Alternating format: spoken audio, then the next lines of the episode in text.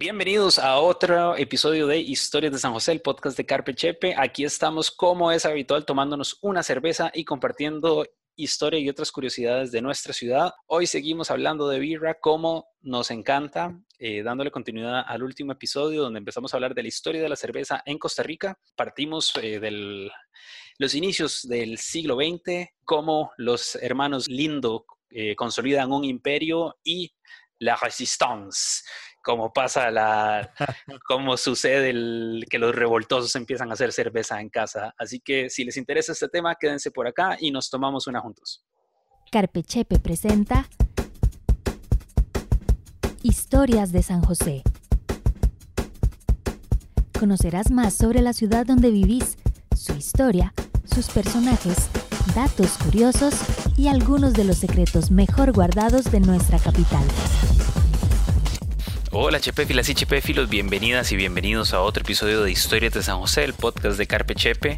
Antes de empezar, quiero mandar un saludo especial a todos nuestros Patreons, aquellos que nos ayudan a seguir haciendo este programa, y en especial a Johnny Chávez, que se acaba de unir a la gran tribu Chepefila. Ha pasado un montón desde el último episodio que publicamos y me quiero disculpar por eso. Eh, muchísimas cosas han pasado desde el primer episodio de la cerveza en Costa Rica. Me pasé de choza no una, sino dos veces y en el medio también estuvo atravesado bebiembre, así que la edición de este episodio avanzó muchísimo más despacio de lo que yo hubiese querido. La buena noticia es que ya está listo, espero que lo disfruten. Arrancamos, salud. Historias de San José, una producción de Carpechepe. Ah, música para mis oídos. Qué bien estar por acá otra vez con ustedes y con todos los que nos escuchan. Otro día, otra cerveza. Vean el color de esta belleza que tengo aquí. Yo creo que, bueno, em, para los que nos escuchan, siempre existe como este, este pedacito de silencio al inicio del programa y es porque nos estamos sirviendo la birra. Entonces, eh, por si se preguntaban qué mierdas pasa, eh, es cada uno de nosotros sirviéndose su cerveza para compartirla virtualmente. Eh, es para mí un honor tener la oportunidad de presentarles a tan ilustre ensamble de borrachos cultos. Eh, arrancamos con eh, un ingeniero forestal que se hizo cantante después de, de, sacar un máster en geografía, ¿es? Geología. Geografía, sí geografía y ahora se dedica a ayudar a que las personas descubran sus fortalezas para encontrar la felicidad. David El Deivo Espinosa con ustedes.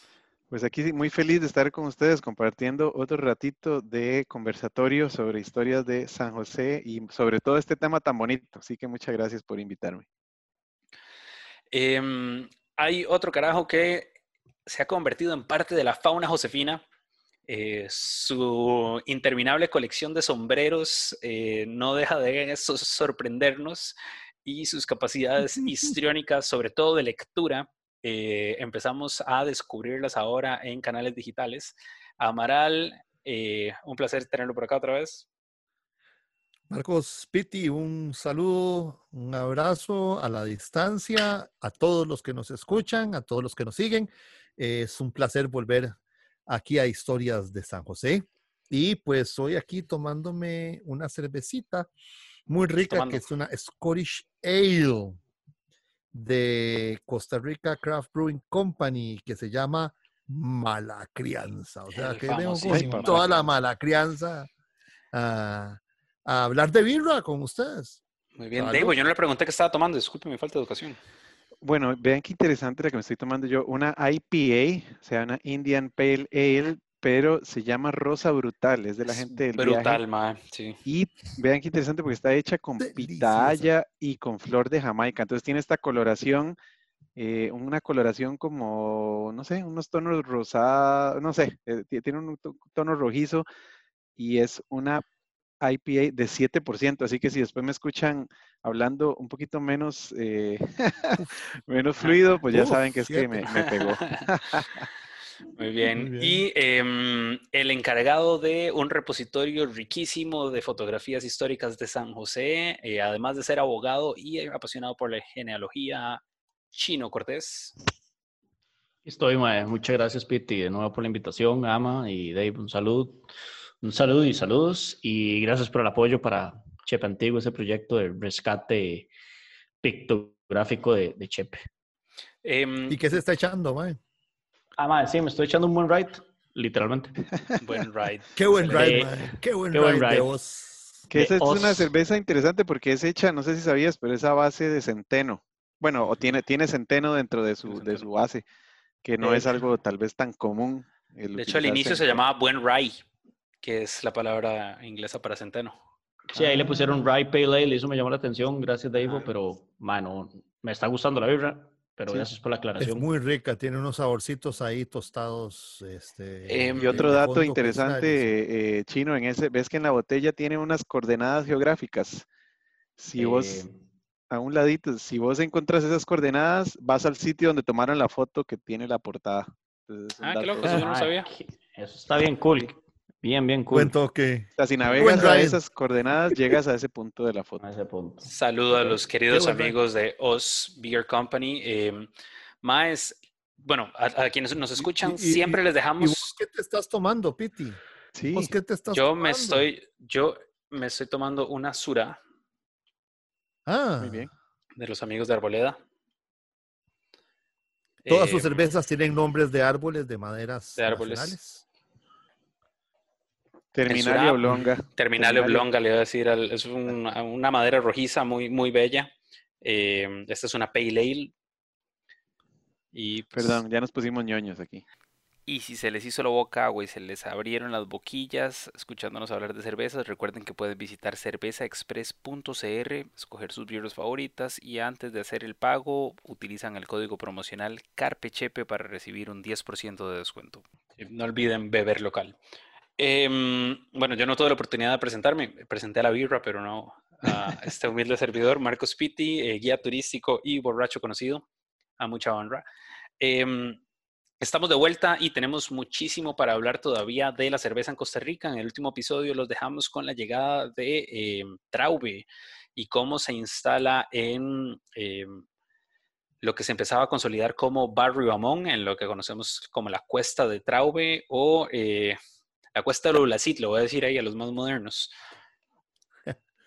para que lo una cosa, una cosa muy interesante que me quedé reflexionando después del, del primer episodio es que como, digamos, la cerveza es un, ¿cómo le llaman? Un lubricante social, si se quiere, porque es algo que usamos, eh, o sea, tan siquiera para reunirnos con un amigo, con, con, alguien que no vemos hace rato, con una fiestita, siempre la cerveza es, eh, o sea, es, ese, ese, ese punto que nos une, ojalá tomarnos una cerveza, ojalá hablar y, nos tomamos una birra y qué poquito conocemos, incluso los que nos hemos interesado un poco por la historia de la cerveza, pero en general, qué poco se conoce de la historia de la cerveza en general y sobre todo la cerveza en Costa Rica. Entonces creo que estamos haciendo una labor bastante bonita acá de, contarles un poco de la historia de, la cerveza en Costa Rica, de, que no siempre fueron solo siete marcas de, cerveza, no fue así siempre y no va a ser así para siempre, pero me quedé reflexionando un poco en que, en que de verdad es una labor eh, social, si se quiere, lo que estamos haciendo acá. Entonces, brindo por eso, perdón, me inspiré un momentico. ¡Salud! Te inspiró, Está, buena esa birra, Demo. ¡Salud! 7%. bueno, la de Demo es 7, la mía es 6, tampoco está suave. Bueno, si están de acuerdo. Entremos, están de acuerdo. Estoy completamente de acuerdo. Eh, yo sobre todo lo que siempre he valorado de algo en lo que, como decía Amaral, hemos intentado como empresa es el desarrollo sostenible y intentar que la gente consuma de pequeños productores y eh, emprendimientos locales. Entonces es algo que como, como empresa siempre hemos procurado y entre, entre más personas conozcan la variedad tan rica de cervezas que tengamos, tenemos, eh, pues haremos una repartición más equitativa de la riqueza. Em, pero ya, mucha hablada, entrémosle a la birra. Eh, la última vez hablamos, como decía, de este carajo Traube que llega pero hay que hablar de la llegada de otros extranjeros de apellido lindo, y no era porque fueran bellos, era, era el apellido de los maes. Eh, yo no sé si Chino nos quiere eh, ilustrar acerca de la, llegada de los hermanos Lindo a Costa Rica. Sí, de hecho es toda la familia, la familia Lindo Morales que se vienen aquí a Costa Rica, don Frederick Lindo es el padre y doña Grace Morales es la madre. Algo interesante es que don Frederick lo, lo, lo connotaban como inglés, aunque él nació en Jamaica, ahí seguro por un tema de estatus social. Y doña Grace Morales era costarricense, nacida en Matina. Ah. Eh, sí, y se vienen por todas las oportunidades que había creado todo el tema del ferrocarril en Limón. Tuvieron varios negocios, pero algo muy interesante es que los Lindo Brothers eran 10 hermanos. Esto es muy importante. Wow. Estos eh, sí, eran 10 hermanos, los Lindo Morales. Em, se- em, ¿Llegan en, en qué año? Chino, perdón. Ah, sí, disculpa, disculpa, sí. Llegan a finales del siglo XIX, estamos hablando de 1890, por esa época más o menos vienen llegando a Costa Rica, se instalan en Limón, tienen varios negocios, eh, diversifican, tienen lo que se terminó convirtiendo en un pequeño banco, eh, lo que hoy sería un aerocasillas, hacen envío eh, de paquetería. Algo interesante en su diver- diversificación de los Lindo Brothers, estamos hablando de los 10 hermanos, en verdad, la sociedad que tienen, Diez es que- eran. Fuck. eran 10 hermanos, es correcto. Para el tema de la cerveza solo vamos a hablar de cuatro, pero Ok. los Pero Lindo no había Brothers, que Netflix, es- recuerden. eran 10 los hermanos Lindo Morales. Diversifican y compran una finca eh, de café y caña de azúcar que hoy conocemos y en ese momento también se conocía como la finca Juan Viñas. Lo interesante es a Ah. quién se la compran. Ah, Esa finca los hermanos Lindos se la compran a nada más y nada menos que Federico Tinoco Granados. No. ah. Es correcto. Eh, y después ya empiezan a incursionar en otro tipo de negocios, que es lo que vamos a empezar a hablar en unos minutos. Perdón, yo no tiene nada que ver con el tema, pero ahora, o sea, ¿por qué se llama? O sea, siempre pensé que Juan Viñas era porque un cabrón fundó el pueblo Ah, sí. más se llamaba Juan Viñas, pero Ah, no, eso es cierto. Sí, Ah, sí, ok. eso que estás diciendo lo correcto. Un cabrón, no sé si fue un ciudadano relevante o qué es, Juan Viñas. Pero la finca, mae, a ver, la finca es el pueblo y el pueblo es, es como esa vara como que es así. ujú. El dueño era Federico Tinoco. Se la vende a los lindo y después se meten eh, de los Jiménez. Esto creo que hoy día es de los Jiménez. Que los Jiménez, yo no sé, como que le fueron comprando todos los lindos. Una hora ahí que te doy el dato. Y todavía Hay que hacer existe. otro, otro episodio sobre eso. Bueno, les comento que quedamos picados con el origen del nombre de este distrito en el cantón de Jiménez y queríamos saber quién rayos fue Juan Viñas. Nos pusimos a investigar y la pura verdad es que no encontramos nada. Chino se puso a revisar en los archivos de la iglesia y encontró que hubo un Juan Viñas de origen español que murió soltero a los 34 años de edad en 1903, que aparentemente también era hijo de un Juan Viñas agricultor pero hasta ahí realmente no podríamos hacer una vinculación de este Juan Viñas con quien sea que da nombre a este distrito. Más bien, si ustedes saben algo, agradeceremos que nos pasen información en las redes sociales de Carpe Chepe. Continuamos. Bueno, pero los Lindo eh, entonces eh, se dedican entre, entre sus diversificaciones a em, comercializar hielo. ¿Cómo no? La- ellos fundan, fundan una empresa en Limón que se llama, y todo el mundo va a reconocer ese nombre, la Florida Ice and Farm Company Sociedad Anónima. Eh, y la, tenían una finca que se llamaba La Florida y pues por eso hicieron La Florida en realidad. Ice and Farm, hielo y granjas, este, Company Sociedad Anónima que ha crecido y se ha convertido en una de las empresas más gigantescas de este país a la fecha, pero para allá vamos. No, quería dar un dato ahí antes de, de movernos hacia adelante, porque hay un mito, eh, y que por ahí creo que Amar el que lo contaba ahora, pero entonces aprovechar para demitificar o desmitificar, no sé, eh, que decía que los lindos habían llegado con cero colones a Costa Rica y realmente viendo unos cuantas fotos ahí y por lo que Chino nos cuenta, eh, creo que ese es más un mito que una, que una realidad, ¿verdad? O sea, la foto que vimos por ahí, que, que de donde se ven unos señores muy, muy elegantes sentados ah, ahí en un camino. Entonces, no sé. Lle- Llegaron con cero colones, pero quién sabe cuántos dólares. Sí, exacto. Sí, chino. No, algo interesante con respecto a lo que dijo Ama de la fundación, eh, ya esto es un tema un poco legal, pero hay que mencionarlo que la- el notario que, que hace la, la sociedad anónima es nada más y nada menos que don Francisco Jiménez Ortiz, eh, don Lico Jiménez, el dueño de la Casa Jiménez de la Guardia ahí por, por el Parque Morazán. Y más importante, entre otras cosas que hizo don, don Francisco, es que él es constituyente de la del 49. Sí. Ok. Y Entiendo que incluso iba, fue propuesto para tomar la, la presidencia eh, cuando fue el tema de la guerra del 48 y todo esto, pues... Se, me pasan de libro y de década y de capítulo y de todo, más, así que volvámonos, a, volvámonos a inicios del siglo XX. Eh, FIFCO se constituye en 1908 y lo la importancia de, volver a mencionar a José Traube del episodio anterior es porque FIFCO, bueno, Florida, Florida Ice Farm, eh, compra Traube en 1912. Entonces, Traube sigue como, sigue existiendo la cervecería Traube y se mantiene con el, con el nombre de Traube por décadas, eh, pero ya pertenecía a la familia Lindo.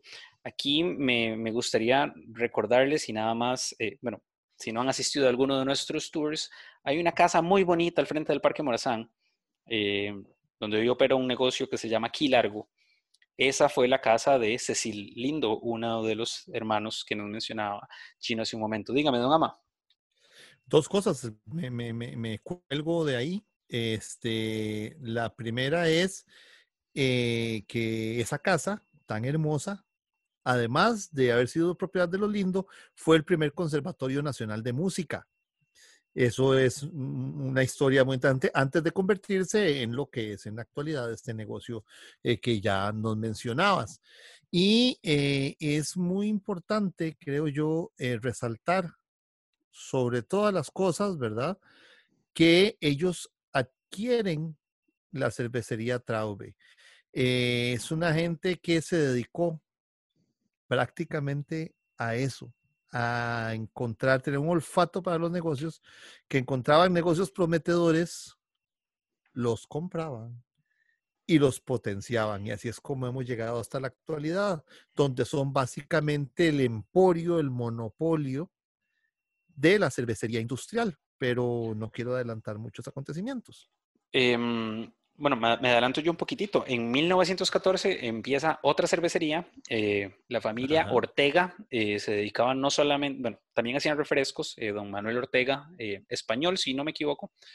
Y para nosotros hay un, o sea, no voy a mencionar la marca y voy a hacer un esfuerzo gigante por no mencionar la marca, pero aquí se habla que el ave nacional por encima del Jiguirro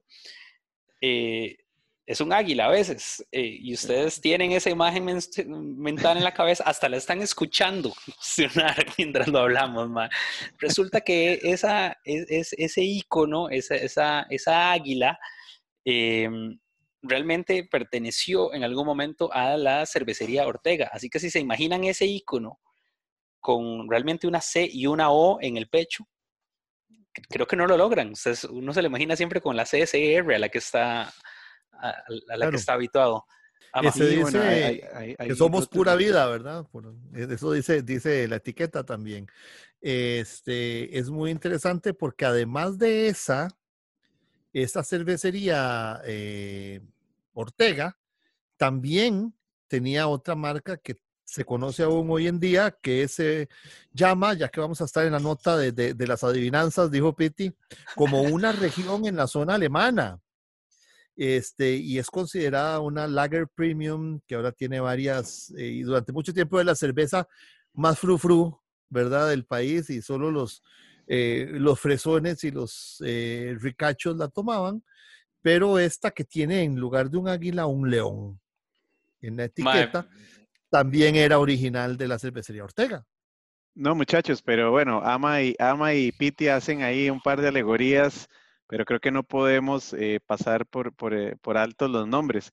Es importante que la gente sepa que las marcas que hoy en día conocemos como Imperial, que era la del águila que nos decía Piti, eh, y, Bavaria, que es la que nos está mencionando Ama, pues eran cervezas creadas por la gente de la cervecería Ortega y por eso ah, Piti nos decía que tenía una C y una O en el centro del águila en lugar del famoso CCR, pero coexistían con varias otras eh, eh, cervezas ya, digamos, cervecerías industriales como la Traube que estábamos hablando y como algunas otras. Creo que Chino tiene un par de datos ahí de, otras cervecerías que existían en ese momento. Sí, en efecto, una que hay varios anuncios. De hecho, había un anuncio en el cruce Avenida Central, calle Central, si no me equivoco, la Gambrinus, A los 20 metros de ahí, don Pepe dio un discurso bastante famoso. La Gambrinus fue fundada por don Antonio Carrasco Urbano. Se dice que eh, era propiedad también del Monseñor Kern. Eso me llama la atención. La iglesia metida en esos negocios. En ese sentido, es bastante lucrativo. Pero entre, entre sus cervezas este, había una que se llamaba la birra. Es decir, la marca de la, de la cerveza que ellos comercializaban era birra. Entonces, una teoría es que los ticos le siguen diciendo birra a la birra, para ser redundante, a raíz de esta marca de la cervecería Gambrinos. Eh, hay varios, eh, varias fotografías del tranvía con fotos de, la Gambrinos, por si algún día la quieren ver, para los que mm. son más, más visuales. Pueden visitar Chepe Antiguo para eso. Ah. Gambrinus es una comunidad en Burgos y otra, hay una en Burgos y otra en Badajoz, en España. Entonces habría que ver eh, si, bueno. ¿Por, dónde viene la procesión? Se está nombrando otra vez, sí, eh, como en, honor a la ciudad natal de... Por el apellido del fundador me suena a España, porque es apellido Carrasco Urbano. Más, pero Gambrinus también era como un santo patrono no oficial de la, de la elaboración de la cerveza. Bueno, y, y hasta hace lógica que pudiera venir de ahí el nombre, más bien. Sí, claro, claro quise investigar un poco más acerca de las leyendas alrededor de esta figura, Gambrinus y se han propuesto a dos hombres como inspiradores de estas leyendas. Por un lado, Jan Primus, quien vivió de 1251 a 1294 y fue duque de Brabante, un antiguo ducado situado entre los Países Bajos y Bélgica. Este man era conocido, entre otras cosas, por su amor a la cerveza y sentó las bases para la industria cervecera europea, permitiendo que los alcaldes de Bruselas pudieran conceder licencias para la elaboración y venta de cerveza. Fue también miembro honorario del gremio de los cerveceros en Bruselas. Unos 80 años más tarde nace Jean I, duque de Borgoña, quien vivió entre 1371 y 1419. Fue conocido como Jean Sans Peur o Juan Sin Miedo, y a él se le atribuye la introducción y legalización del lúpulo en el condado de Flandes. Y por otro lado, según Johannes Aventius, quien fuera nombrado el historiador oficial de Baviera en el reinado de Guillermo IV, la leyenda de Gambrinos está basada en un mítico rey germánico llamado Gambrivius, nacido en 1730 a.C. y a quienes los dioses habrían enseñado a elaborar la cerveza. Esta leyenda es todavía más interesante porque supuestamente este Gambrivius era amante de Isis, que era la hermana de Osiris, que según las leyendas egipcias fue quien inventó la cerveza. Si les interesa saber más de esto, hay un artículo muy interesante en thebeertimes.com que se llama Jan Primus, origen de la leyenda Gambrinus, rey de la cerveza. Continuamos. Habíamos hablado hace un ratito, bueno, de que eh, don Francisco Jiménez eh, y otros, el apellido Jiménez de la Guardia andaba ahí en el ambiente, ¿verdad? Este, eh, para más adelante, para 1958, con la gestión del don Manuel Jiménez de la Guardia, corríjame chino, me imagino por los apellidos que era hijo de Francisco. Exactamente, es el hijo de don Jiménez Ortiz. ¿Cómo no? Exactamente. Por, y doña Isabela de la Guardia, algo sé de eso.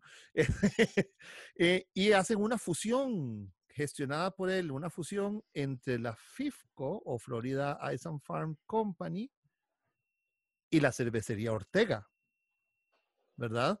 Y ahí es como eh, las dos marcas de las que hablamos anteriormente este, pasan a ser propiedad de la que más adelante se llamará Cervecería Costa Rica. La, adquisición que hace eh, FIFCO en este momento, eh, que compra la Ortega, es muy divertido porque, bueno, el precio, el precio en 1957 es cuando se hace la compra, es de 12 millones de colones. 12 millones de colones en esa época era bastante plata, la cervecería no tenía esa plata. Entonces hacen algo muy curioso que pocas veces he visto yo en la historia comercial de este país y para pagar el precio es emiten acciones al público y le dicen a la gente, muchachos, cómprenos acciones para capitalizarnos para poder comprar a la cervecería Ortega. A todos los socios les dijeron, compren, si usted tiene tres acciones, compre tres acciones, compre uno por uno. Y el resto lo, lo, tiraron al público. Que, Qué bueno ver eso en este país, y la bolsa de valores es muy pequeña, de hecho se pasó la FIFCO, sigue en la bolsa, pero así fue como lograron, digamos, eh, adquirir parte de los, los, fondos para pagarle los 12 millones de colones a los Ortega, se los pagaron en, algunos tractos. Una de las transacciones más importantes. Para verlo en perspectiva, esa transacción de 12 millones de colones es la transacción económica más grande que se había visto en Costa Rica hasta la fecha. Nadie nunca había hecho un negocio de 12 millones de pesos de esa escala y, eh, o sea, marcó un hito en el tema de, los negocios en el país. Me pregunto, me pregunto qué estaba haciendo mi abuelo el día que ofrecieron esas acciones de cervecería y no compró una. Probablemente tomando birra. Ah, seguro tomando, sí. Entre los nombres que figuran, ya, ya mencionó obviamente a don Manuel Jiménez de la Guardia, pero hay dos personas muy relevantes en esta transacción que son, bueno, don Alex Murray. Don Alex Murray estaba casado con una hija de los, de los Lindo. Mm, y, es, y estaba don Everhard Steinfurt. No. Eh, sí, ah, familia, familia, de los del almacén Steinfurt. No es descendiente directo. Eh, él desciende de un sobrino que vino unos, unos 5 o 10 años después pero que son los mismos Stanford, que don Everhart era parte fundamental en esa época y fue parte fundamental de esta transacción de la compra con los, a los Ortega. Quería mencionar eh, eh, y, rescatar de la cervecería Ortega que estábamos conversando eh, un cuento muy interesante genealógico que era que el chino nos contó por ahí de quién estaba relacionado el Ortega, con quién estaba casado y era, ese, creo que está bastante bonito de historia de Chepe. Sí, este, don Manuel Ortega Herrero estaba casado con Ofelia Corrales. Y para los que algunos se preguntan quién es Ofelia Corrales, Ofelia Corrales fue la medium de los Tinoco. En esa época de los Tinoco sí era la clase alta, creía mucho en esos. O sea, la bruja del 71 de aquella época. Más o menos. Doña Ofelia era casada con los Ortega. Veo una birra en tu futuro, decía le he hecho mucha publicidad porque disfruté mucho el libro. En el año de la ira de Carlos Cortés menciona que doña Ofelia Corrales era hija de don Buenaventura Corrales, el, jefe de la Junta Superior de Educación, eh, o bueno, el, el, carajo por el que le ponen ese nombre al, que conocemos como la Escuela Metálica. Em, algunos añitos después de esta adquisición tan millonaria que, que hablamos, pasan dos cosas eh, importantes casi que simultáneas en 1966. Y es que FIFCO, em, que ya poseía Traube La Sierra, o sea, la, cervecería Traube o la marca Traube se clausura en ese momento. Desaparece. Y empezamos a conocer la que en este momento sigue siendo como la, bueno, yo me atrevería, tal vez sea de pichazos con dos pinos, pero yo creo que es como de las marcas más poderosas en el país y es Cervecería Costa Rica. ¿Cómo no? ¿Cómo no? Son las dos, yo creo, por excelencia, más, más gigantescas. En línea creo que estabas diciendo, Piti, sobre el 1966, que esto es un año trascendental. Corporativamente lo que hacen es eliminan la marca Ortega, eliminan la marca Traube y nace Cervecería Costa Rica. Y esto coincide con la inauguración de la fábrica en la finca Echeverría de Flores, que es donde actualmente está la cervecería el lugar, pues ese sitio, dicho se pasó, la finca pertenece a la, familia Kenor, a ellos se la, se la, compran, y no es casualidad que, lo, que escogieran ese sitio, ¿verdad? Ahí hay una fuente de agua, ahí hay muy buena agua. Por eso se deciden ir ahí y salen de San José. y mm, no, no, no relacionado con esto, pero la marca Selecta se mantiene, ¿verdad? Porque yo creo que publicidad Selecta todavía existe. Eh, de hecho, en lo que estoy revisando, pucha, selectas todavía en los, en el 70 es el lanzamiento, que eso me llama mucho la atención porque yo he visto fotos antes de los 70 con la famosa torre del Gran Hotel Costa Rica con su rótulo de selecta, pero según el libro de, de FIFCO es en el 70 que se hace el lanzamiento de la birra. Pero acuérdese que selecta era de Traube. No, de acuerdo, por eso estoy citando el libro porque me llamó muchísimo la atención ver que en 1970 sea el lanzamiento de una cerveza cuando yo vi el rótulo de Traube de los 50, en el 63 inclusive. Ya, Don Ama.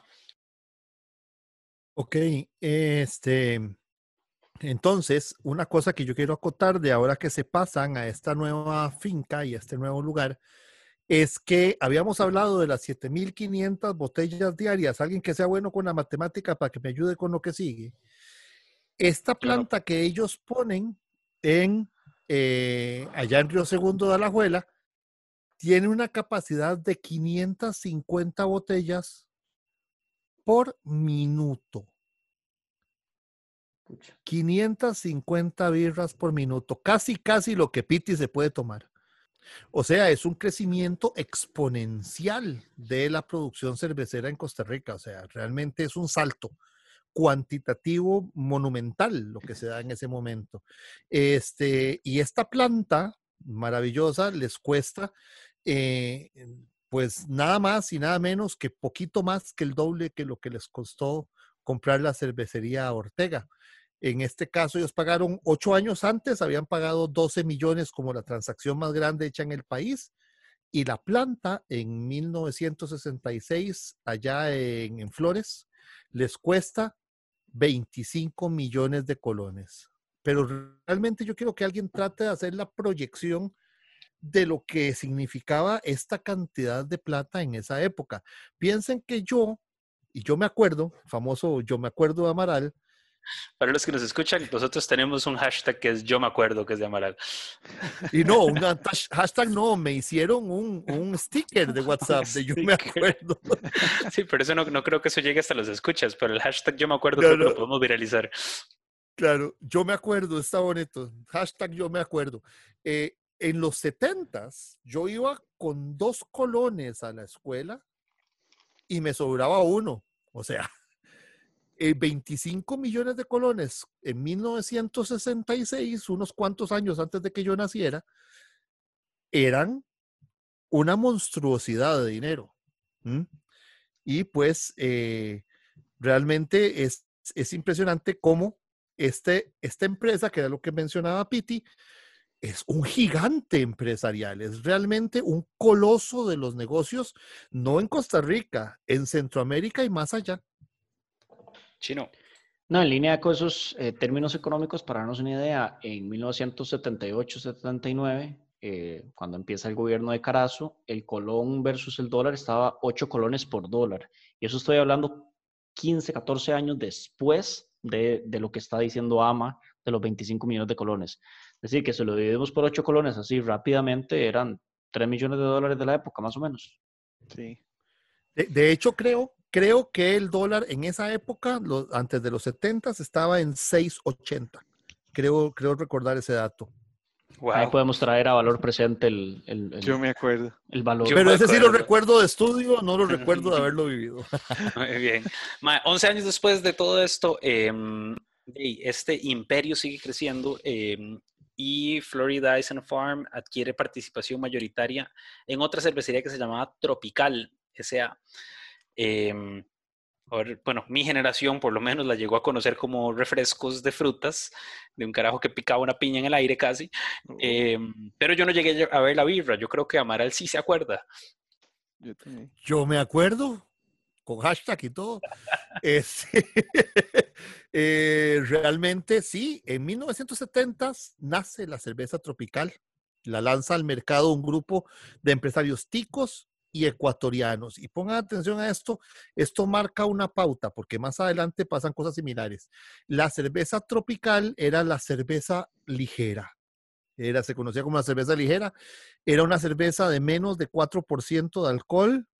Era realmente muy livianita. Y mi mejor amigo, que no sé si me escuchará ahora, y no voy a decir su nombre, solía tomar tropical y era el blanco de las burlas del resto que tomábamos otras cervezas más fuertes.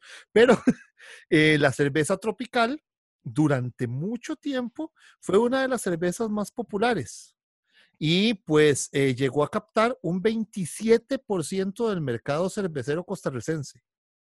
¿Ok? Y ahí es donde dice Piti que en 1977 Dos directivos de la cervecería Costa Rica, vean qué linda esta historia, se van al Oktoberfest en Alemania.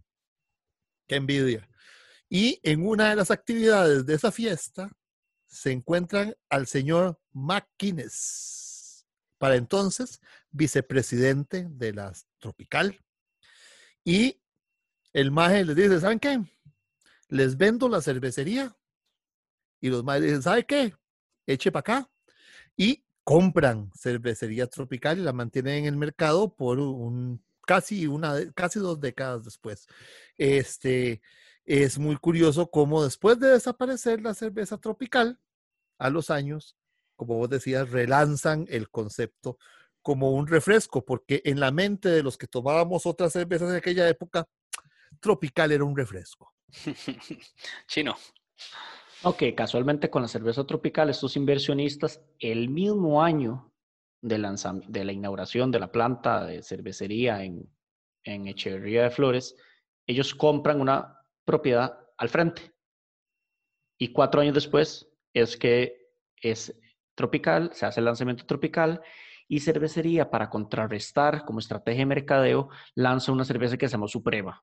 Duró pocos años, nada más se lanzó para contrarrestar a la tropical y de hecho aprovecharon que habían hecho una adquisición de camiones y esos camiones en vez de ponerles Imperial o Bavaria, les pusieron Suprema para atacar un poco. Aún así la, a, la, a, la, a la Tropical le fue muy bien. Otra cerveza que la Tropical lanzó que creo que no le fue tan bien, hoy, hoy existe de nuevo, fue la Bohemia. La Bohemia fue una cerveza que lanzó la Tropical. Ah, really, eh. eso sí, eso sí para mí es nuevo. Es que solo fue la Tropical la que pegó. La Bohemia, eh, más o menos. Porque era un cerveza, cervecería, estaba, lo tenía abandonado. la cerveza ligera estaba abandonada completamente. Exacto. De esa yo no me acuerdo. Más, em, cervecería fusiona la marca eh, con, con cervecería tropical en el 98, según mis apuntes. ¿Cómo no? ¿Cómo no?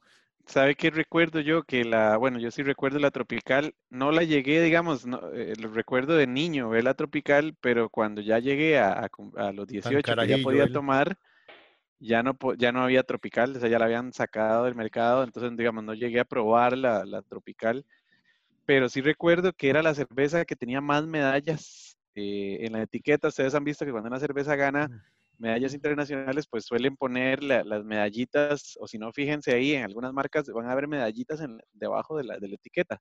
La Tropical tenía tres medallas, eh, no, obviamente no preciso el dato de cuáles, de cuáles premios tenía, pero era la cerveza más premiada de Costa Rica a nivel internacional. Eso sí recuerdo que era... Y, eso lo usaban. Exacto. Lo usaban en la publicidad, la cerveza más premiada de Costa Rica. Em, avanzando en la historia y para seguir hablando de negocios multimillonarios, eh, el siguiente step up de este imperio eh, se dio en el 2012 cuando em, FIFCO, y ya a estas alturas sí le conocemos. En realidad no, en realidad no. Fíjate que en 1993 toma su primer paso a la internacionalización Florida Ice and Farm Company y funda con otras empresas centroamericanas el Consorcio Cervecero Centroamericano e invierten en la industria cervecera de Nicaragua. Así que en realidad el, siguiente paso en el crecimiento de la FIFCO fue internacionalización y esta inversión en Nicaragua. ¿Mm?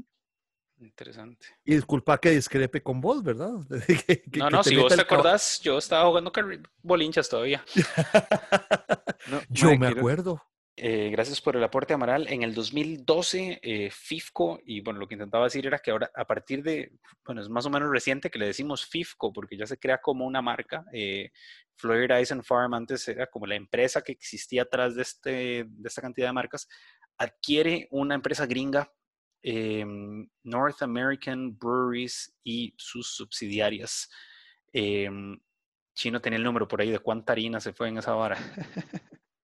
Eh, fueron cerca de 200 millones de dólares. What? Muy bien. Nada más.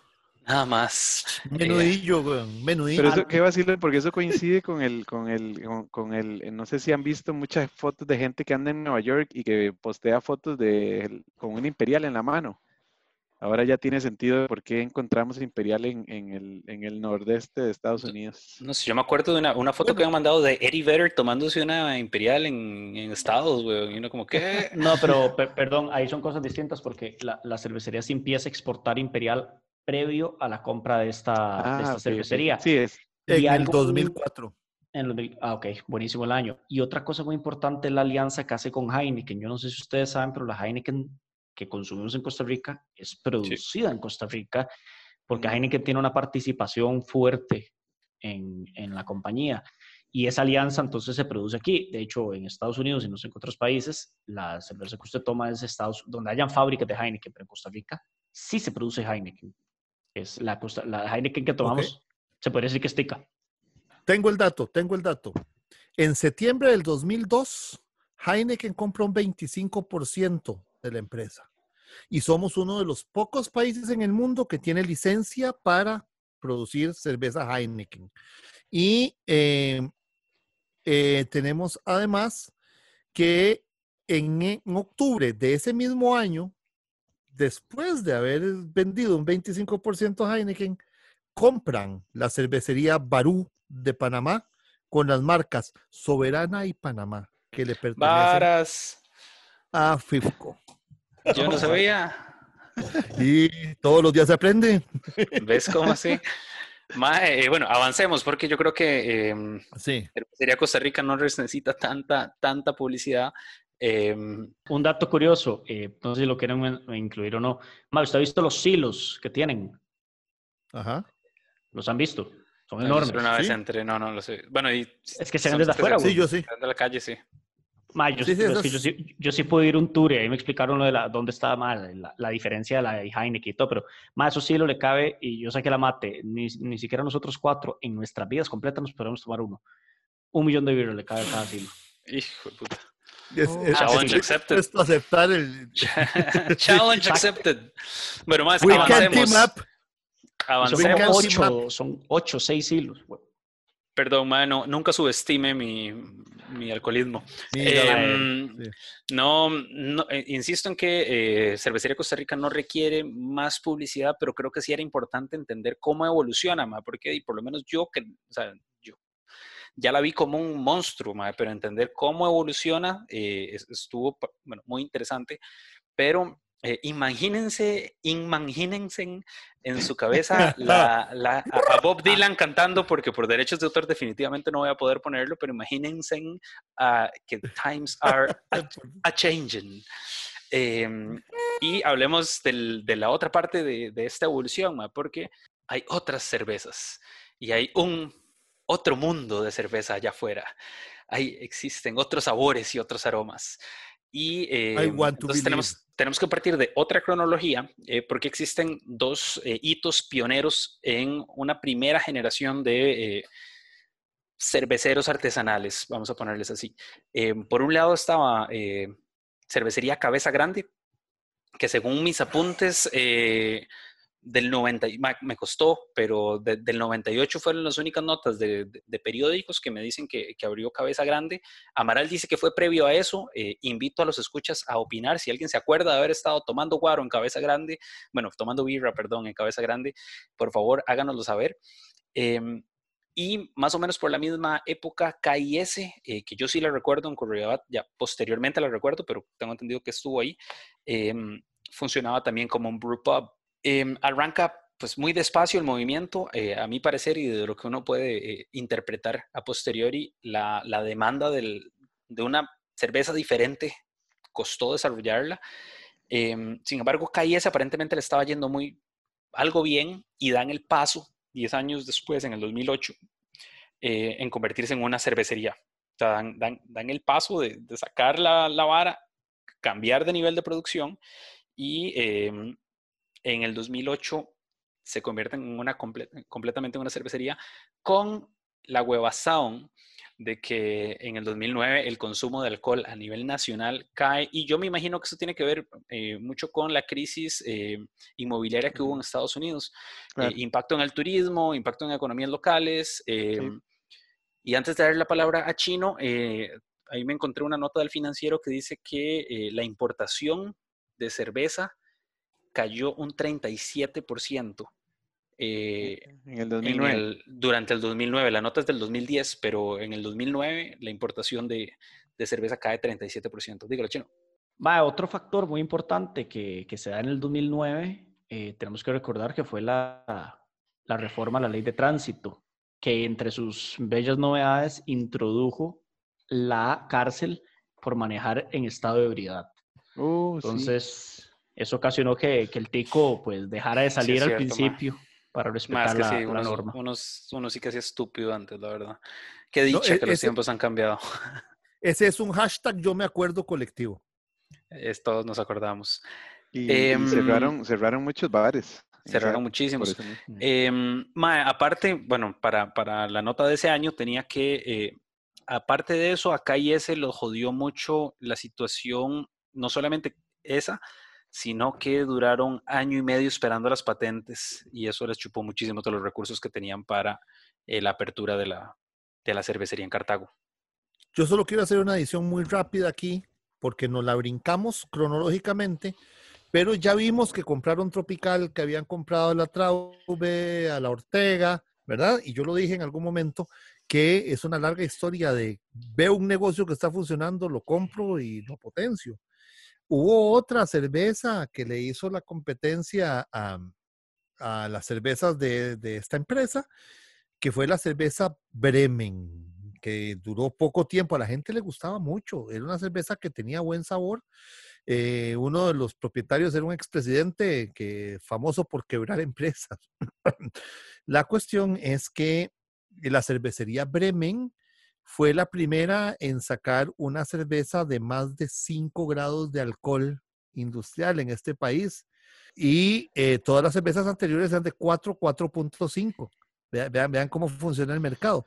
Entonces, cada vez que ha salido una cervecería, la cervecería Costa Rica ha llegado y Bueno, ha hecho lo suyo como empresa de libre mercado, capitalismo voraz, y pues se ha encargado de terminar absorbiéndola y por eso se ha constituido en ese monopolio de la cervecería industrial en Costa Rica.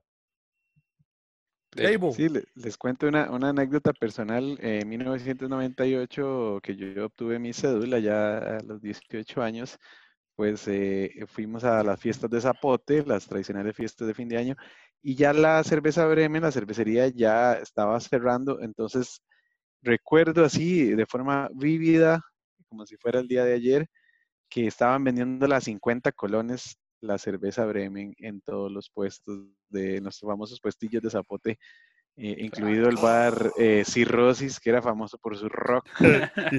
Eh, entonces, ahí para los que se acuerdan de eso, la, cerve la Bremen, entonces fue las primeras, la causante de las primeras eh, borracherillas y fiestas con amigos por tener ya la mayoría de edad, fue la Bremen 5-0.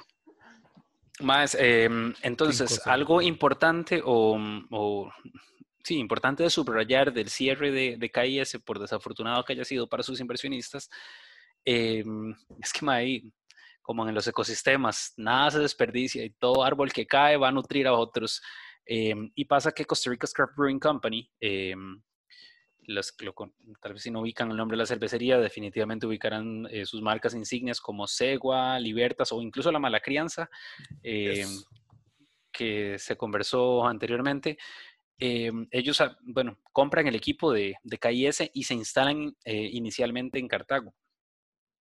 Algo importante o una fecha o un hito importantísimo para el desarrollo de la cerveza artesanal en Costa Rica es que eh, con Segua, eh, su Red Ale, Costa Rica es eh, publicado por primera vez en un li- libro eh, de renombre mundial sobre la cerveza, el World Atlas of Beer. publica a Segua y pone a Costa Rica en el mapa como, como cerveza artesanal. Em, a partir de ahí, en, en mi libro, por lo menos en mis notas, de 2010 en adelante, es donde yo siento que esta segunda generación de cerveceros que llegan a, tal vez de una manera más estratégica, a, educar acerca de la cerveza y crear esta demanda que la primera generación pues no logró comunicar bien. Y una de ellas, un- uno de los, de los hitos importantísimos, bueno, para mí, eh, es la bodega de Chema, que abre en el Bueno. 2011 y fue nuestro profe. Entonces, lo- lo- hablo de él con mucho cariño Saludo- porque saludo a Chema. si Chema nos nos enseñó todo lo que sabemos de birra y eh, a Chema le mandamos algunas preguntitas para que nos contara un poquitito de cómo fue abrir un negocio en, eh, cuando estaba en pañales este, este movimiento y esto fue lo que nos dijo. Hola, mi nombre es Chema y muy contento de estar aquí en el podcast de Carpechepe. Les voy a contar un poco de la bodega de Chema y eh, la página en la historia de la cerveza de Costa Rica que ayudé a escribir. Básicamente eh, yo soy un ingeniero, pero sumamente apasionado en cerveza artesanal y viví ocho años en Estados Unidos, donde tuve la oportunidad de conocer mucho sobre el movimiento artesanal. yo vuelvo a Costa Rica y en el, el 6 de noviembre del 2011 decido que quiero abrir la bodega de Chema. Ya en esa fecha tengo eh, una tienda eh, abierta que empieza como una tienda de venta de cerveza artesanal. Eh, básicamente mis razones para abrir la tienda es que no había muy buena distribución de cerveza artesanal, costaba mucho conseguirla, me, me tocó ir eh, de la única cerveza que, cervecería que estaba abierta en ese momento era eh, Costa Rica Craft Brewing Company, artesanal, y me tocaba ir a Cartago por las cervezas. Y, yo lo que quería era que más gente descubriera eh, cervezas artesanales y descubriera sabores y compartir esta pasión de cerveza. Entonces la bodega eh, actuaba como un local donde se podía conseguir fácilmente la cerveza y eh, cervecerías como lo que es 35 también abre muy pronto y llega a surtir la bodega de Chema con un montón de estilos de cerveza.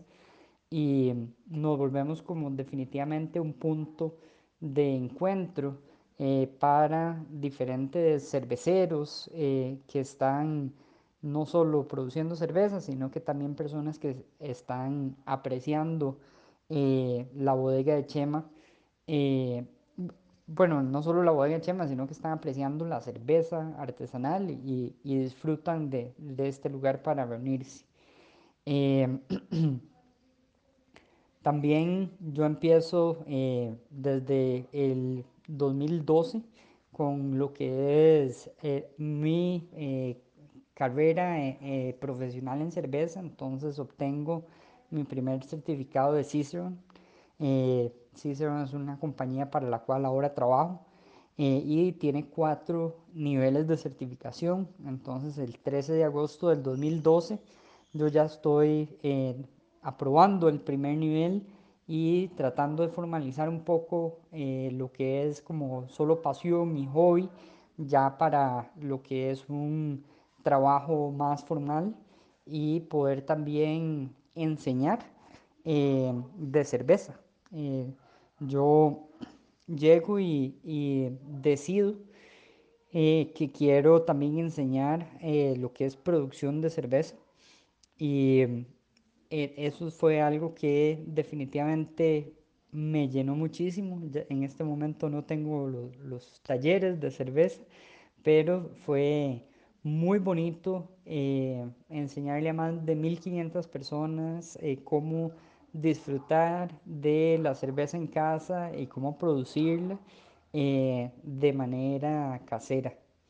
Eh, también eh, formé parte del primer festival de cerveza artesanal que se dio el 21 de abril del, del 2012 y ahí teníamos 200 personas y 8 stands. Entonces realmente eh, si asistieron a algunas de las ediciones posteriores del festival, ha sido algo mucho más masivo, ya Estamos hablando de tener 50 cervecerías participando con cientos de cerveza, eh, torneo internacional, pero en el 2012 era algo eh, relativamente pequeño y fue muy bonito ver cómo eh, crecía todo esto y, nos unimos mucho, los que estábamos desde, desde ese entonces, nos unimos mucho porque estábamos apoyándonos los unos a los otros para crear esta nueva industria eh, en, el, en, el, país. Em, empezamos a tener eh, diferentes atenciones de los medios, entonces eh, artículos, por ejemplo, en La Nación, también menciones de, estuve en un momento en, en Siete Estrellas explicando cómo hacer cerveza artesanal y todo esto logra básicamente difundir la, la cerveza artesanal en el país. Eh, para mí fue sumamente valioso. Eh, yo estuve atendiendo eh, personalmente en la bodega de Chema varios, varios años y era lindísimo que llegara una persona que nunca había probado, por ejemplo, algo diferente a Imperial, que es la, la cerveza aquí en Costa Rica de, de consumo masivo y era muy interesante ver cómo van progresando en el paladar, cómo descubren nuevos sabores y todavía me apasiona muchísimo eh, lograr que las personas descubran nuevas cosas en cerveza. Eh, con Carpechepe nos unimos y diseñamos un tour que se llamaba Carpe Craft Beer Tour. Y este era una de las mejores oportunidades que yo tenía para convivir con un grupo de personas pequeño y eh, básicamente contarles eh, tanto de mi historia, las historias de las cervezas. Y realmente eh, los disfruté mucho, entonces un tour súper recomendado para, para que hagan. de hecho que incluso en, en, el 2014 salimos en la portada de Vivo cruzando ahí la, hacia Barrio Escalante a pie en un día lluvioso. Nos tomaron la foto y eh, es uno de mis grandes recuerdos eh, de, de, esa época. Continuando un poquito la historia, eh, en el, ya moviéndonos, ¿verdad? El 2014, yo logro aprobar el segundo examen de Cicerone, que es el Certified Cicerone, y ya me consolido mucho más en un rol de educador y de asesor a la industria cervecera eh, aquí en Costa Rica. Entonces ya estoy dando asesorías de cómo realizar producción de cerveza, de cómo empezar una cervecería eh, y hasta el día de hoy me mantengo eh, con tales asesorías. Para finales del el 2015 decido emprender en lo que es como un brew pub y una cervecería y hago una migración eh, de un punto de venta eh, de un local abierto al público a ya tener la bodega de Chema como una empresa eh, de producción con puertas cerradas. esto me permite producir más cerveza y enfocar, enfocarme en ser una cervecería y también ayudarme a, a distribuir en diferentes puntos de venta. Eh, porque eh, se dio un cambio importante, por ejemplo, desde el 2011 al 2015, que en, a los, al principio prácticamente solo en la bodega de Chema se conseguía cerveza artesanal.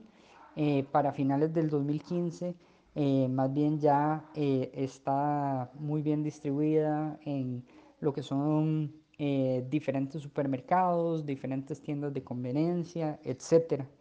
De hecho que en el 2016 tuve un proyecto muy bonito eh, junto con la cadena de supermercados Fresh Market para popularizar los growlers, para popularizar, eh, tomar diversidad de cerveza y apreciar la cerveza.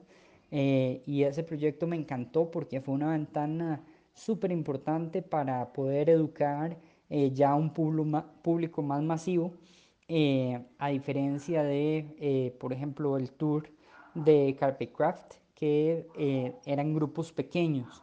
Entonces, viendo esta visión de que la cerveza ahora está mejor distribuida y todo, yo tomo la decisión de que tener una cervecería es el mejor movimiento estratégico para la bodega de Chem.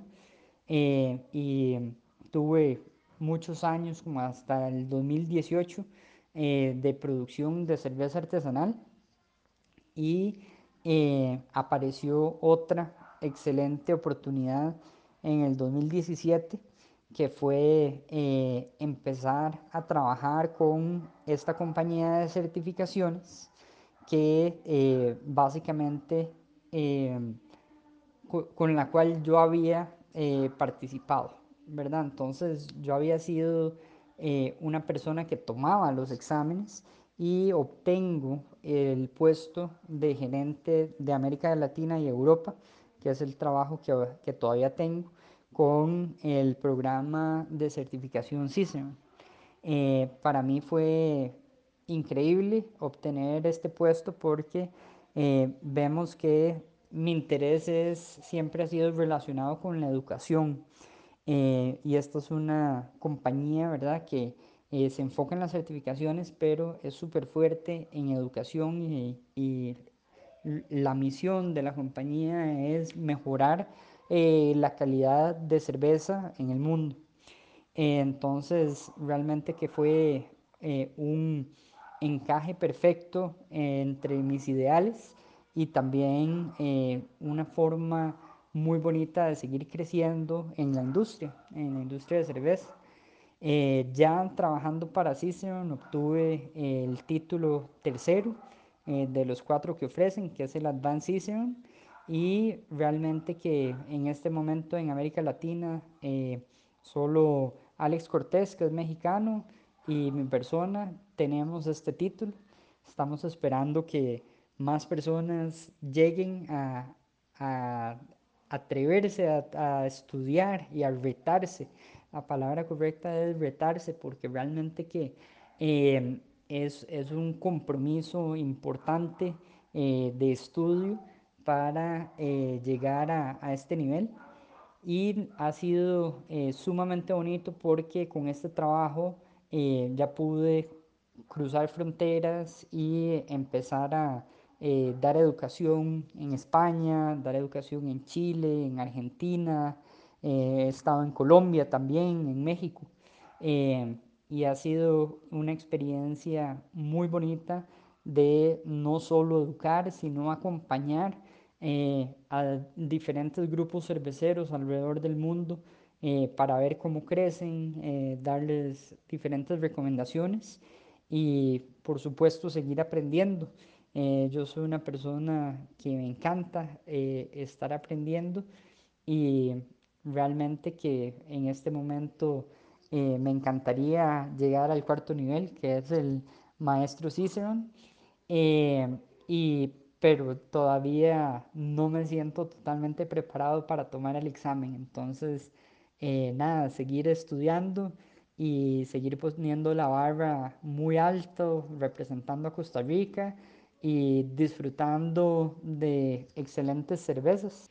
Eh, muchísimas gracias por eh, permitirme participar en el programa y les deseo como siempre las mejores vibras y eh, un excelente futuro. Qué buena vibra, Chema, también los mejores deseos.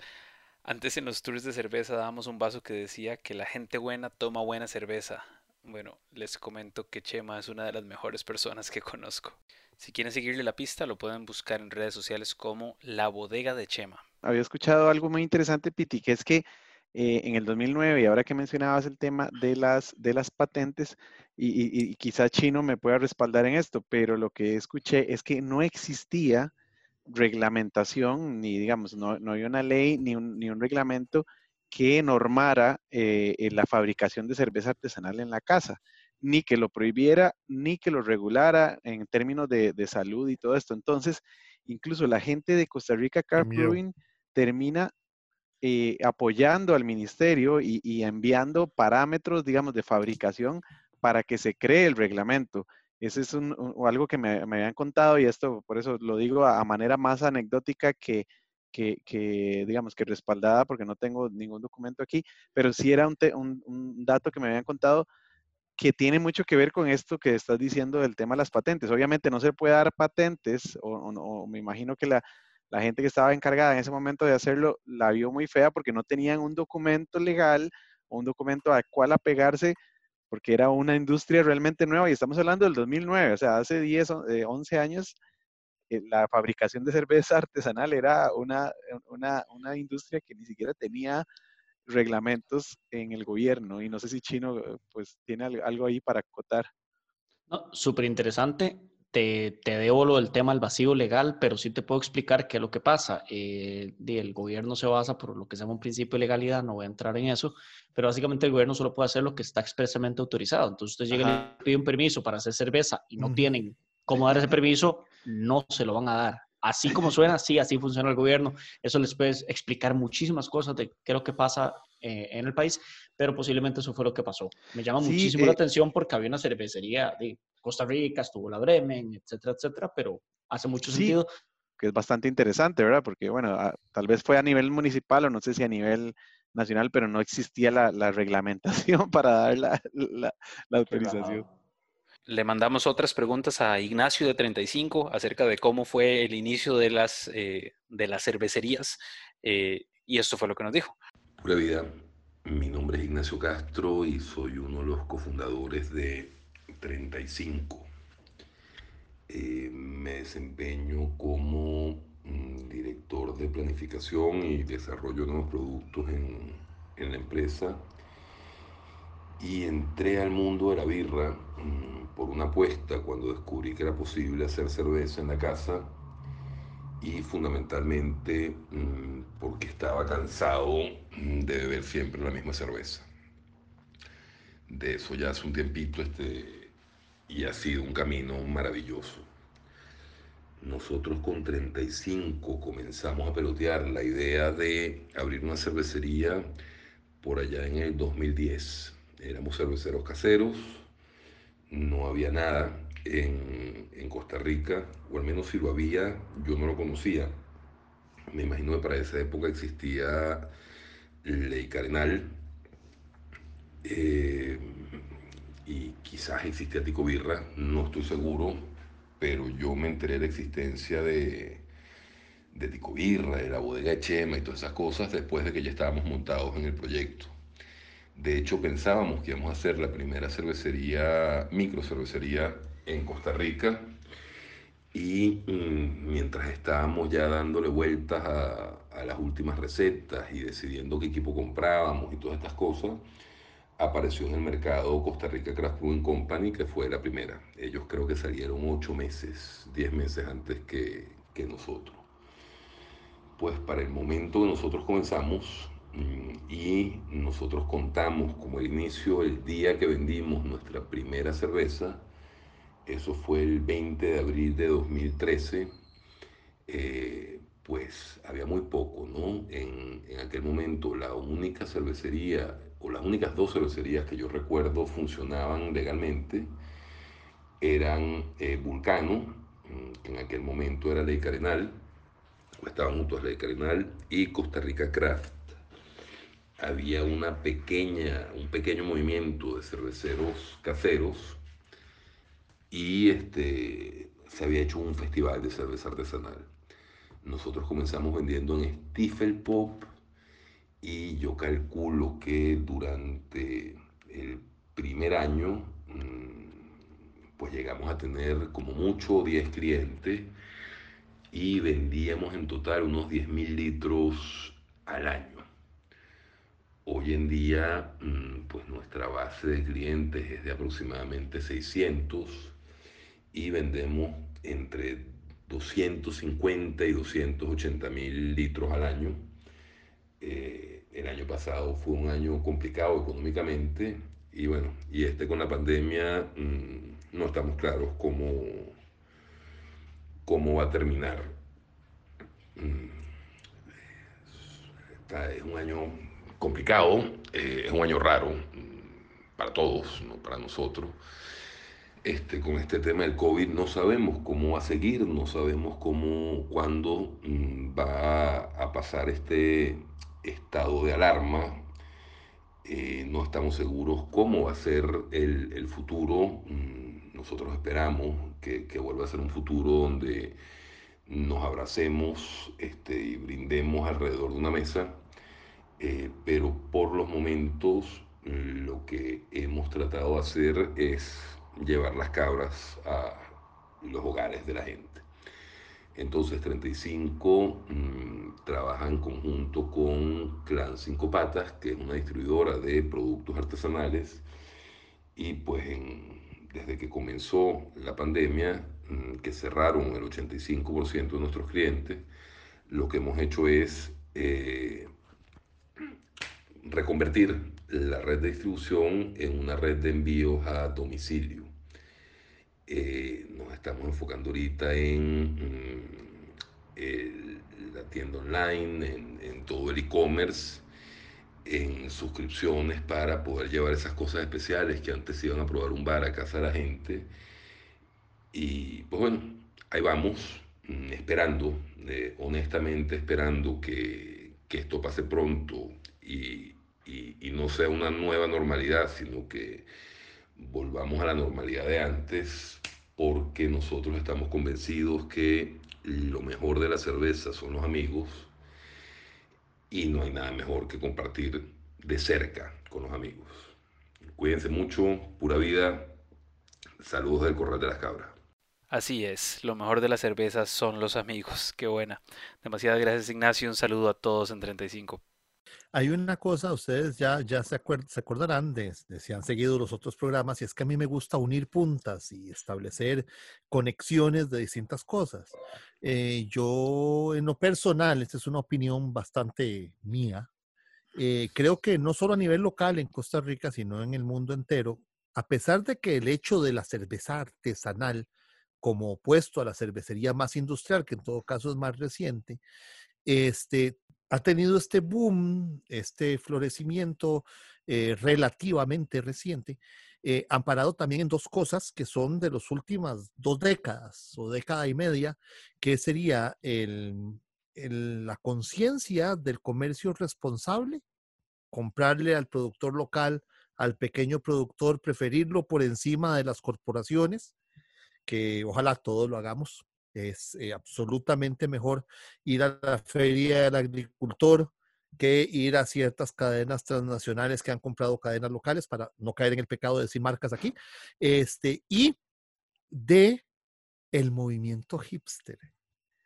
¿Verdad? Esta, esta onda de yo, yo quiero ser diferente, eh, yo quiero este, destacar por no hacer lo que todos hacen. Entonces, tomarse una cerveza producida en oposición al mainstream, a la corriente general, este, es algo que se apoyó y todos entendemos que hay ciertos movimientos, no voy a mencionar otros, pero por ejemplo el movimiento hipster está dispuesto a pagar la diferencia y la especialidad de pagar por algo, porque la cerveza artesanal si tiene algo y es una de las cosas que ha sido de pronto un, un escollo en la generalización del consumo es que es un poco más costosa. Y nótese bien que uso la palabra costoso y no caro, ¿verdad? Eh, algo que es costoso cuesta una cantidad de dinero, pero el valor, la calidad que, que devuelve por ese costo es suficiente. Algo que es caro es algo que cuesta plata, pero la calidad, el valor que uno recibe no es tanto. Entonces, hay lugares donde uno va y paga por una cerveza industrial una cantidad de dinero, este, no sé, dos mil, dos mil y algo de colores, porque hay lugares donde cuesta eso, una cerveza industrial, donde es caro porque no recibe el valor que está pagando. En cambio, una cerveza artesanal que puede costar un poco más que eso, uno está recibiendo calidad y está recibiendo valor. Este, entonces, eh, es importante pensar que estas dos coyunturas internacionales también han ayudado al desarrollo de una industria alternativa como la industria de la cerveza artesanal. Sí, no, yo quería agregar tal vez un tercer punto, que es el acceso a la información. O sea, creo que en esas dos últimas décadas, pues también tenemos todo el tema de Internet y hoy en día, si usted quisiera hacerse su propia cerveza, usted pone en YouTube, le puedo apostar que usted pone en, YouTube eh, cómo hacer cerveza y te van a salir 5000 videos sobre cómo hacer su propia cerveza y todos los tipos de cerveza que puede hacer. Entonces creo que ese es el, otro, el otro factor que facilita este, este boom de, de bueno, de, do it yourself. Ma, yo, bueno, realmente por eso me, me parece que el, la, la, existencia de empresas como la bodega de Chema, eh, sí. incluso, que generan estos cursos de homebrew, ma, eh, para, crean todo un séquito de personas más interesadas en comprender sabores más complejos eh, gente que empieza a experimentar con su propia cerveza casera, que empieza a entender que no es tan fácil como soplar y hacer botellas, em, y eso empieza a generar una conciencia sobre, eh, sobre el consumo. Chino y yo breteamos en Crike en el 2012 y tal vez Chino se acordará de lo que costaba venderle a una a alguien una pinta de cegua antes de un imperial, ma, porque era lo que siempre, ma, costaba el doble, como decía Amas, el costo era, era el doble, weón, y entonces tenías que justificarle eh, valor al producto, porque putas voy a pagar dos veces más lo que, o sea, si vine para aquí, aquí a empedarme, nada más de, déme la más barata que necesito muchas, eh, y ese era el razonamiento en aquel momento, ¿sí o no, Chino? Completamente, ma, me acuerdo lo que era cegua, libertas, ¿cuánto cuesta la Imperial? Mil colones. De hecho, me acuerdo que costaba mil colones. Las Imperial, la Pilsen, las de la cervecería en general, obviamente va a variar. La cegua dos rojos 200, Y la cegua dos rojos 200. ¿Era qué? No, no, madre, deme dos Imperiales. Y uno, pucha, es que no, madre. ¿Qué? ¿Tan barata la cegua? Cegua dos rojos 200, debe tres. Uno les explicaba la, la, la cadena de, de, frío que había que mantener, porque acordate, madre, no, digo, creí cuánto compraba. Tal vez compraba 48, no sé, 100 birras y todas para la nevera, porque, madre, tenés que mantenerla en frío no sé, es, es, otro ride completamente. Yo quiero hacer aquí una, una adición, tal vez, porque estamos asumiendo que todos los que nos están siguiendo, nos están escuchando, ya entienden este concepto. Y no es cierto. Eh, una de las cosas que hacen diferente una cerveza industrial de una cerveza artesanal es que en la cerveza artesanal, pues aunque suene tonto decirlo, no intervienen algunas de las cosas que se hacen con la cerveza industrial. Entre ellas la adición de preservantes y de otras eh, estabilizadores y otras cosas que son las que permiten que una cerveza industrial se tenga sin refrigeración una cantidad de meses en un estante, después se meta al refrigerador, se enfríe y se altere poco o nada. En cambio, una cerveza artesanal está hecha solo con los mejores ingredientes que son importados, salvo el agua, ninguno de los otros ingredientes eh, con las que se hace la cerveza se dan aquí en el país eh, de forma local y eh, requieren una cadena de frío, que era lo que estaba mencionando Chino, o sea, tienen que mantenerse en frío hasta que te la tomas. Entonces, las formas de distribución del producto, etcétera, son más costosas. En una cerveza industrial te cortan los granos base con maíz, con arroz, con productos más baratos, locales, te hacen más cerveza de menos producto importado. Una cerveza artesanal te lo van a hacer solo con los productos de primera calidad. Por eso es que yo acotaba lo de costoso en oposición a caro, ¿verdad? Eh, y ahí es donde viene la belleza de esto. Estás recibiendo un producto realmente de primera calidad por un costo que cubre lo que cuesta esto y les da una ganancia porque de eso se trata, ¿verdad? Los cerveceros tienen que poder subsistir. También es importante adicionar que no es una máquina haciendo la cerveza. Es un cabrón que... Correcto. La ha sudado, que le apasiona. Puta, si algo tienen los cerveceros que conozco es que están apasionados por lo que hacen, porque la mayoría de las veces sufren más de lo que ganan, man. Y, bueno. y no sé, creo que, creo que el hecho de, de estar metido en este, en, no somos cerveceros, pero hemos estado muy, muy de la mano con el movimiento cervecero desde hace muchos años y hemos visto muchos de esos eh, cerveceros salir de su garaje, hacer su primera inversión en, su primera planta y de ahí en adelante. Em, y uno entiende lo que cuesta tener su propio negocio y uno entiende lo que cuesta sacar adelante eh, algo que es suyo porque le gusta, más allá de los pronósticos, más allá de, a veces de lo racional incluso. Eh, entonces, de mi parte, de ser algo, algo romántico y sentimental, pero y por eso es que yo tomo artesanal. Es como, como de, es verlos crecer de nada y cuando uno de ellos la pega y se convierten en, por ejemplo, la planta más grande de Centroamérica y el Caribe después de haber empezado mucho más chiquitico, uno que se toma la cerveza, pues lo celebra como si uno fuera el cervecero también. De la mano con eso que me contabas, ¿recuerdan chicos que les conté que en el 2010 o 2009 pues apenas estábamos creando una legislación y solo existían tres marcas de cerveza em, en el mercado nacional, tres marcas registradas como cervezas artesanales en el 2010? Me encontré por acá una tesis de la Universidad de Costa Rica que, eh, bueno, pues como es bien sabido, son de acceso público, así que Les vamos a dejar por aquí el link por si quieren profundizar.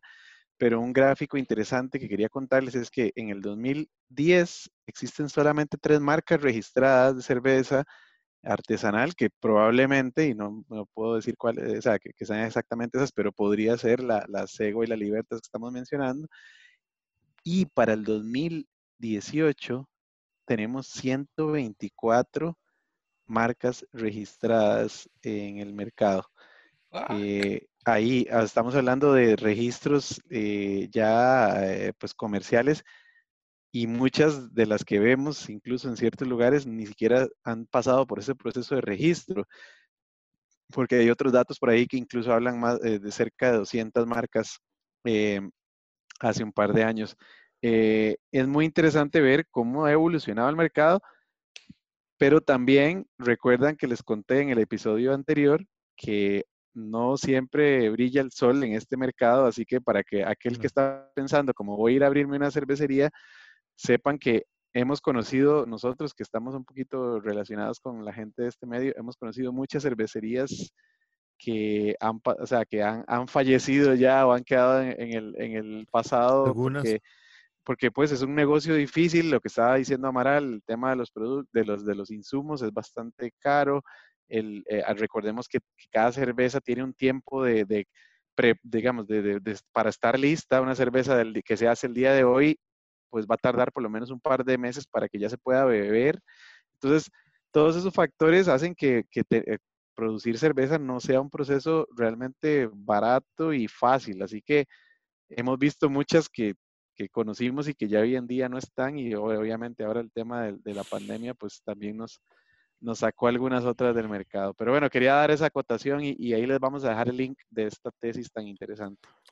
Em, Cinco segundos de silencio por las que han fenecido.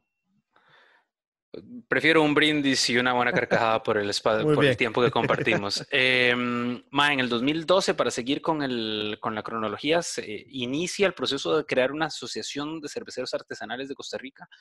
Em, se termina de constituir legalmente en el 2014, pero eh, pues es el inicio de una formalidad de los pequeños productores de agremiarse. Eh, no son solamente los productores, también en la asociación puede entrar el que quiera.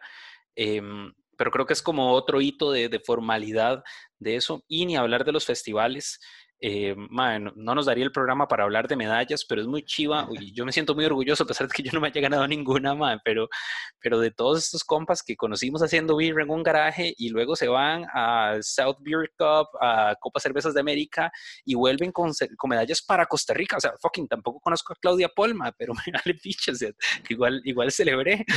no conozco uno solo de los más de la Cele, pero igual me fui a, a, la, a la rotonda a celebrar porque como que uno siente que ganamos todos, ¿verdad?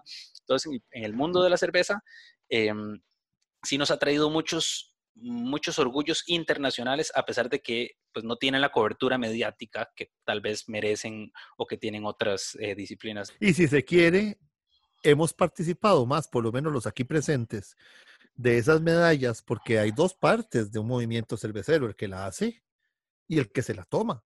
La paga. ¿Verdad?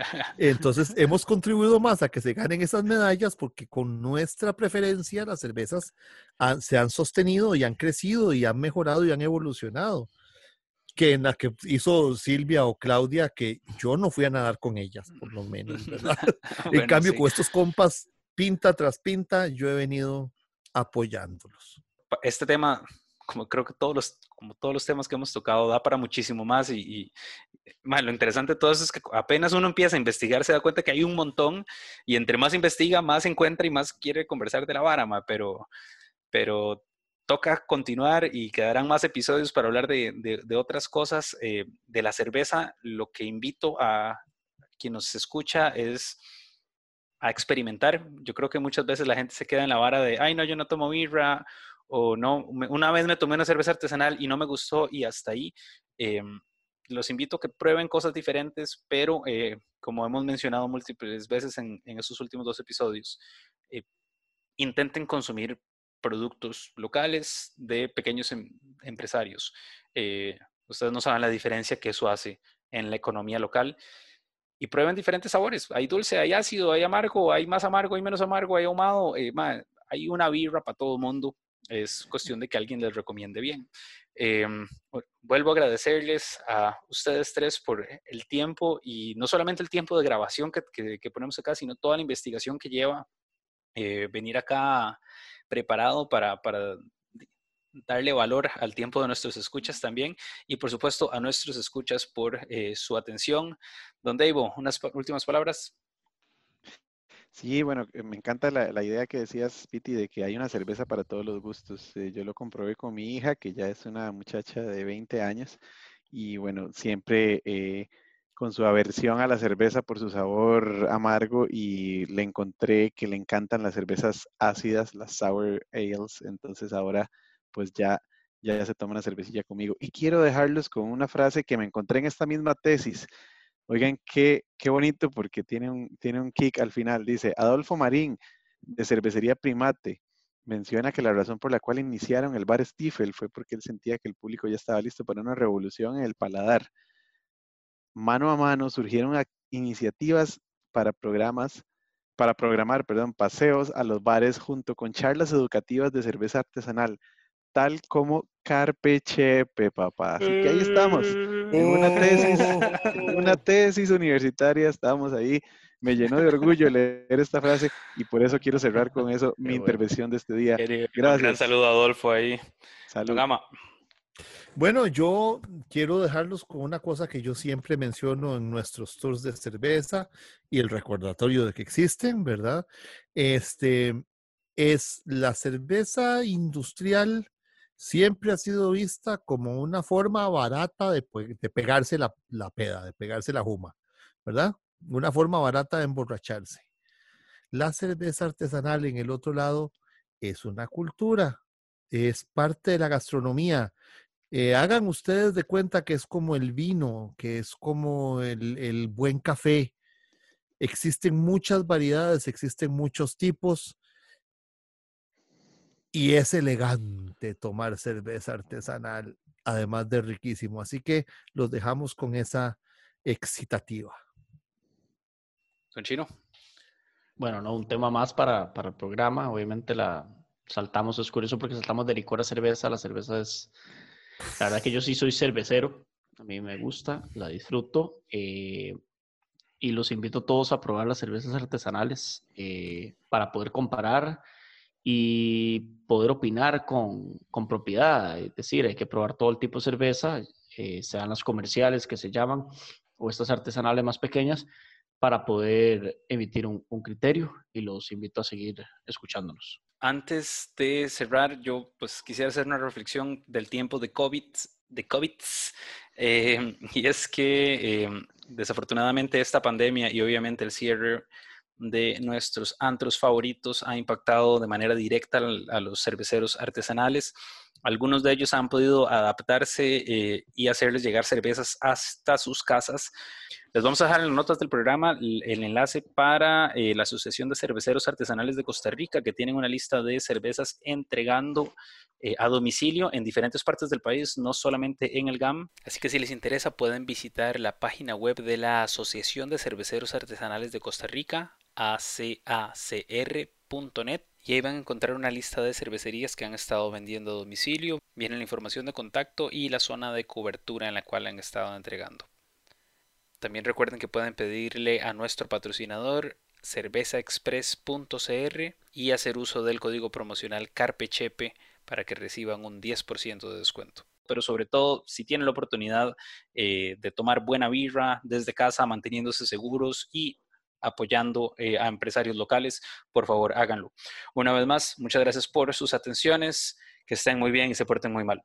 Salud. Historias de San José, una producción de Carpe Chepe.